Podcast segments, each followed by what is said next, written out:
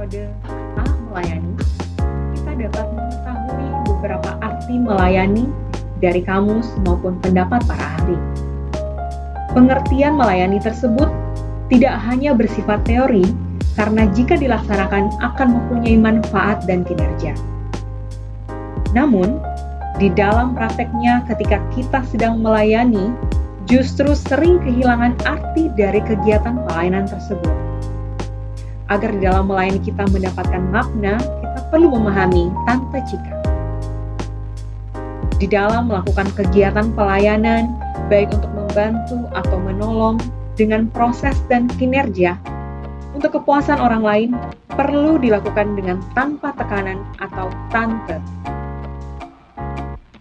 Melakukan pelayanan dengan tekanan, meskipun ditujukan untuk mencapai kinerja dan kepuasan pelanggan, tetap saja akan menghasilkan kelelahan, penderitaan, dan keluhan. Banyak sekali contoh atau cerita seseorang yang ingin membantu atau menolong orang lain, tapi justru menuai kejengkelan dan keluhan. Hal tersebut pasti karena adanya tekanan dan paksaan. Sebaiknya dan akan lebih baik jika setiap kegiatan pelayanan didasarkan dengan cinta kasih atau cika. Tidak ada yang bisa melawan kekuatan cinta kasih. Begitu melayani dengan cinta kasih, pasti dilakukan dengan ikhlas.